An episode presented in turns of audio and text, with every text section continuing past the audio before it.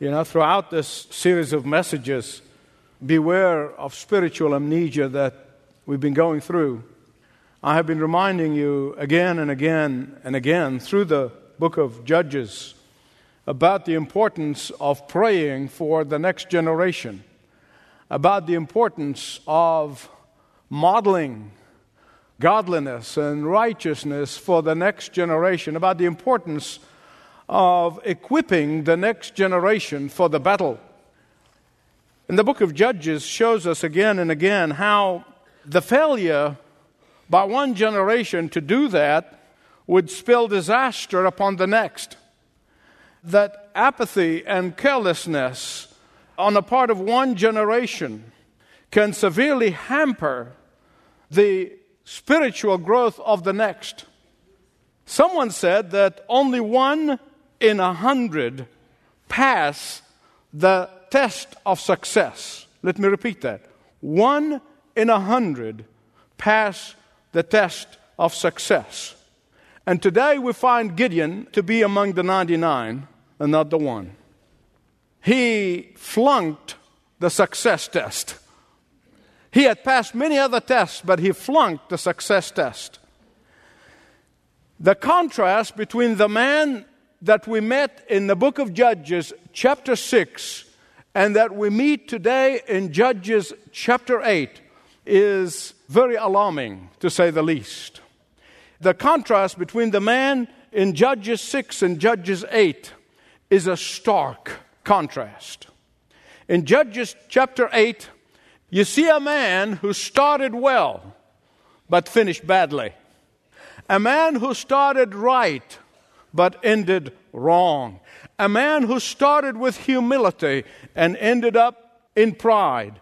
A man who started by seeking God's glory ended by seeking his own glory. A man who started by being weak, only strengthened by the power of God a man who began to believe his own press releases.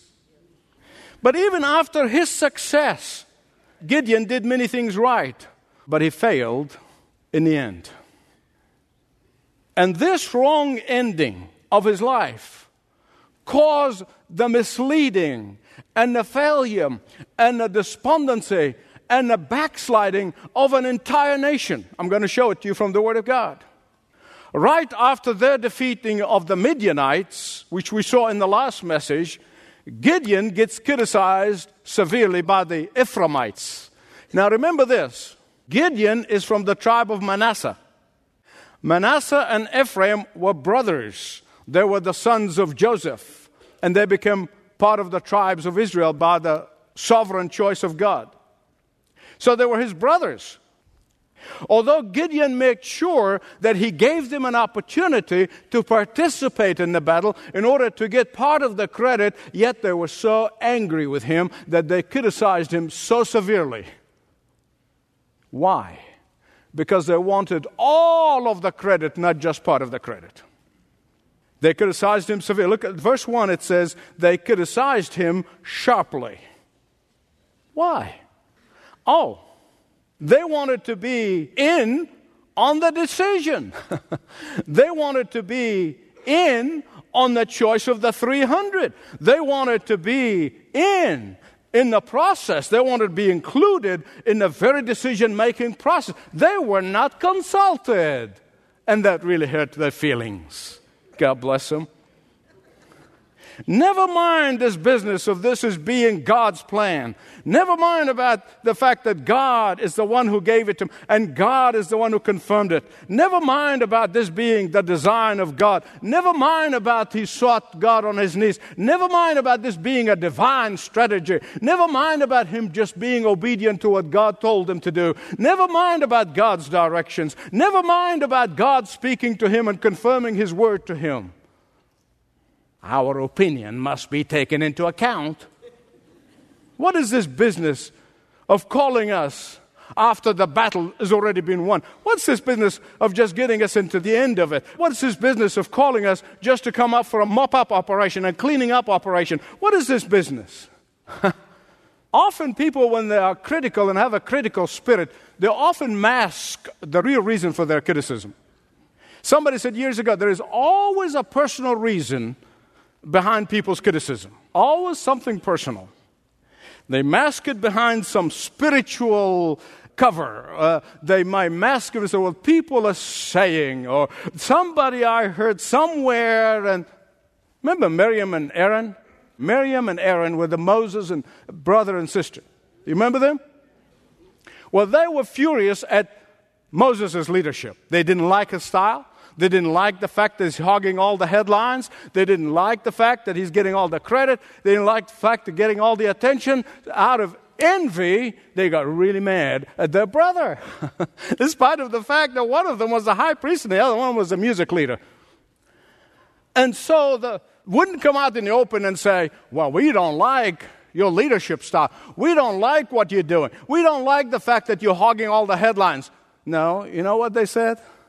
Well, we just don't like the fact that you married an Ethiopian, which stirred up prejudice in the heart of everybody around.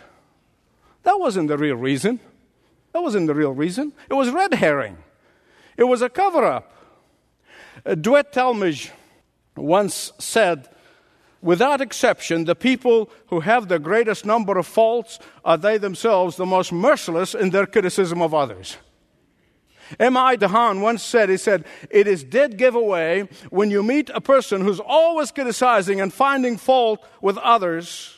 99 times out of 100, they are trying to detract attention from their own sin by pointing their finger to others. And you know, I was thinking about this and, and how some people some criticize out of self righteousness. And, and I thought of a story that I read years and years ago. It was about Queen Victoria. Now, let me tell you, as far as I'm concerned, Queen Victoria was the most God centered, most Christ centered monarch, really was. She was a godly woman in her own way. But one day, when she was summer months, she spent in Balmoral Castle in Scotland, like the, all the monarchs do. One Sunday afternoon, it was a warm Sunday afternoon, she decided to get in the boat and have her stuff row her around in that lake right behind Balmoral Castle. And the crowd started gathering around. I mean, they just saw their queen and, and, they, and they were looking and watching. And, and then this self righteous woman who was so indignant at what the queen is doing on the Lord's day, she turned to the minister standing next to her. She said, Look at that! Look at that! How disgusting it is for her to have her staff rowing her around on the Lord's day. Well, the minister thought for a minute. He said, Well, ma'am, do you remember in the Gospels that Jesus went into the Sea of Galilee and had the disciples row him around on the Sabbath? Where she looked at him with such indignation and said, Two wrongs don't make it right. I'm sure you have met some of those folks. I have.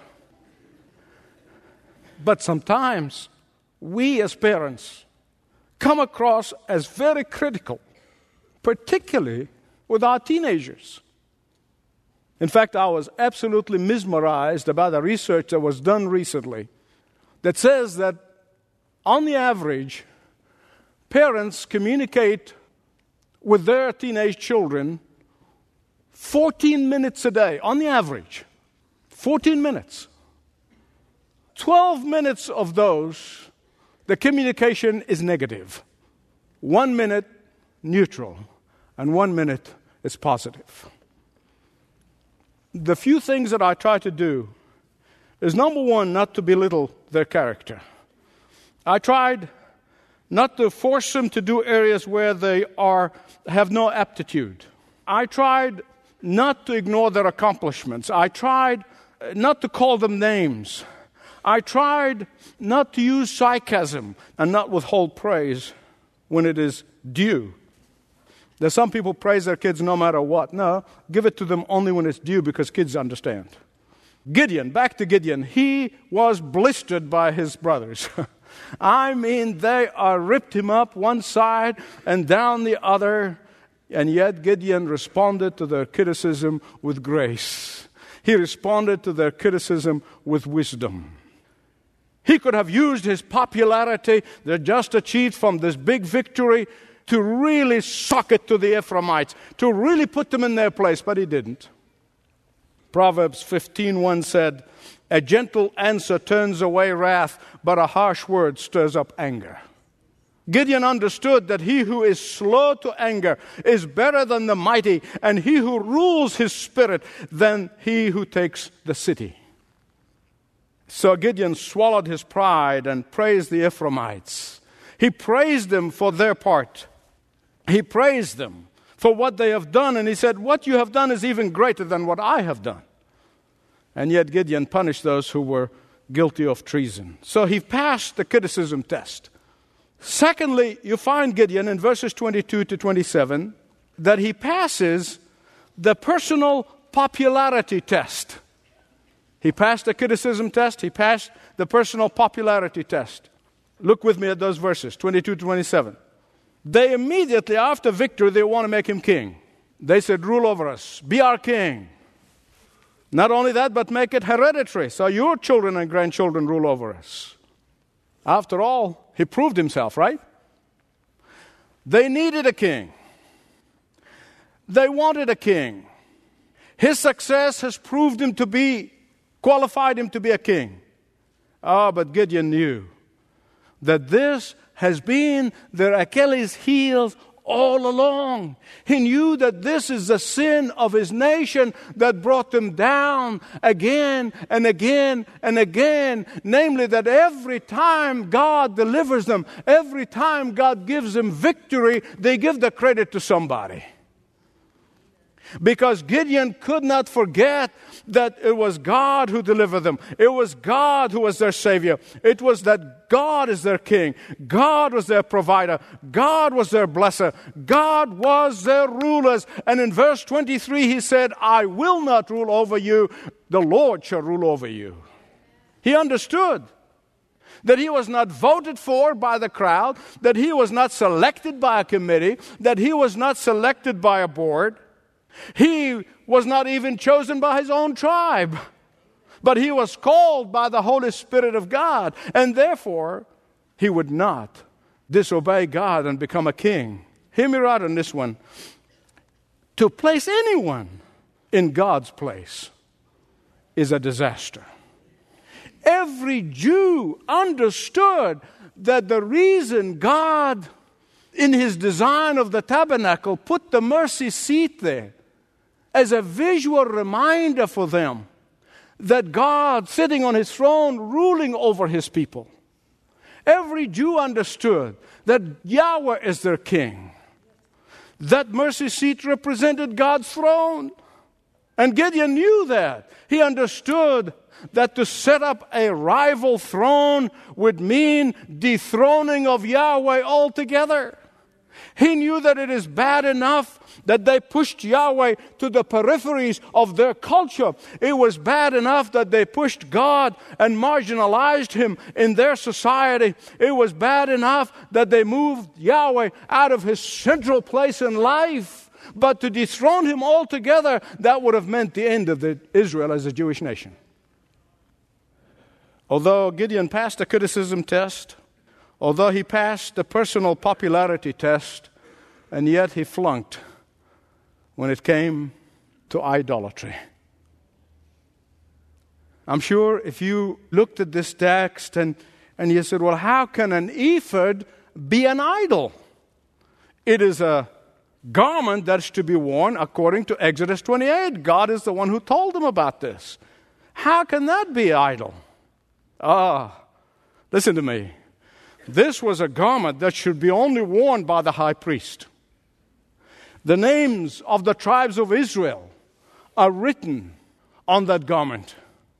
There were two stones, the Urim and the Thummim, by which they discerned the will of God and the divine plan of God. Not only that, but this is to be worn only by the high priest of Israel. Not only that, it is to be worn only by the high priest once a year. But not only that, it is to be worn by the high priest once a year in Shiloh, in the tabernacle, because that's the symbol of where God is and where God rules. But Gideon wanted to control God's revelation. He wanted to have direct guidance from God so he can literally control the people that way.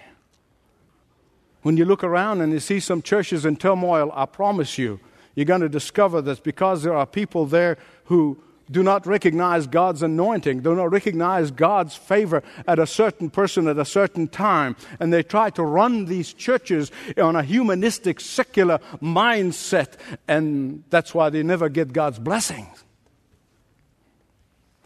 I can see it from his perspective. And I can see how he succumbed to this. The high priest, well, he's in Shiloh, not in my hometown. And he really is not very effective at all, so I can be a better substitute than he is. And if I'm going to be the substitute, high priest, I'm going to need God's divine wisdom. It got to his head because God guided him. That means God cannot do it without him.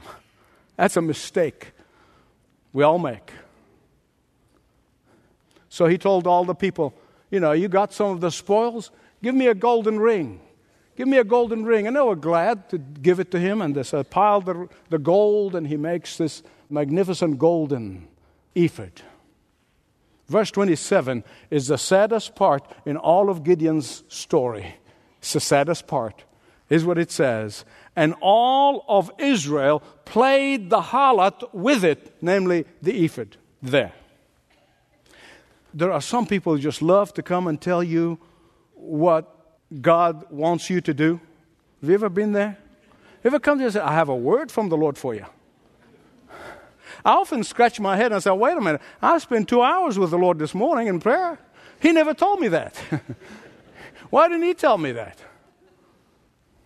Listen to me. When people come to you uninvited and tell you the Lord wants you to do this, here's what they're basically doing. They want you to do what they want you to do, but they want to blame the Lord for it. I mean, what? Are you going to fight with the Lord? Poor old Gideon, he started right and he ended wrong. His own success ensnared him into a big ego. Somebody said ego stands for edging God out. Be careful of it. I have seen through the years, I've seen young men, young people get attracted to the trappings of ministry. And, and, once they get into it and they discover the responsibilities and discover the challenges and discover the temptations and the problems, they opt out. And that is why we have one out of four full time ministers leaving at a given time. Why? Because they have failed to discern God's anointing for their life and stay in that area of anointing. I've seen it even in businessmen, where the God has given him a certain anointing in a certain profession, whether it be uh, real estate or insurance or whatever it is, and then they get into other areas and they lose their shirt. Stay in the area of your anointing. That's where the blessing is. I was talking to a man back in 1999 who left the pastoral work. And, and, and I said, Why did you leave the pastoral? He said, You know, I just realized after a few years that sheep do bite. and I couldn't take it. Now, I don't think that's it.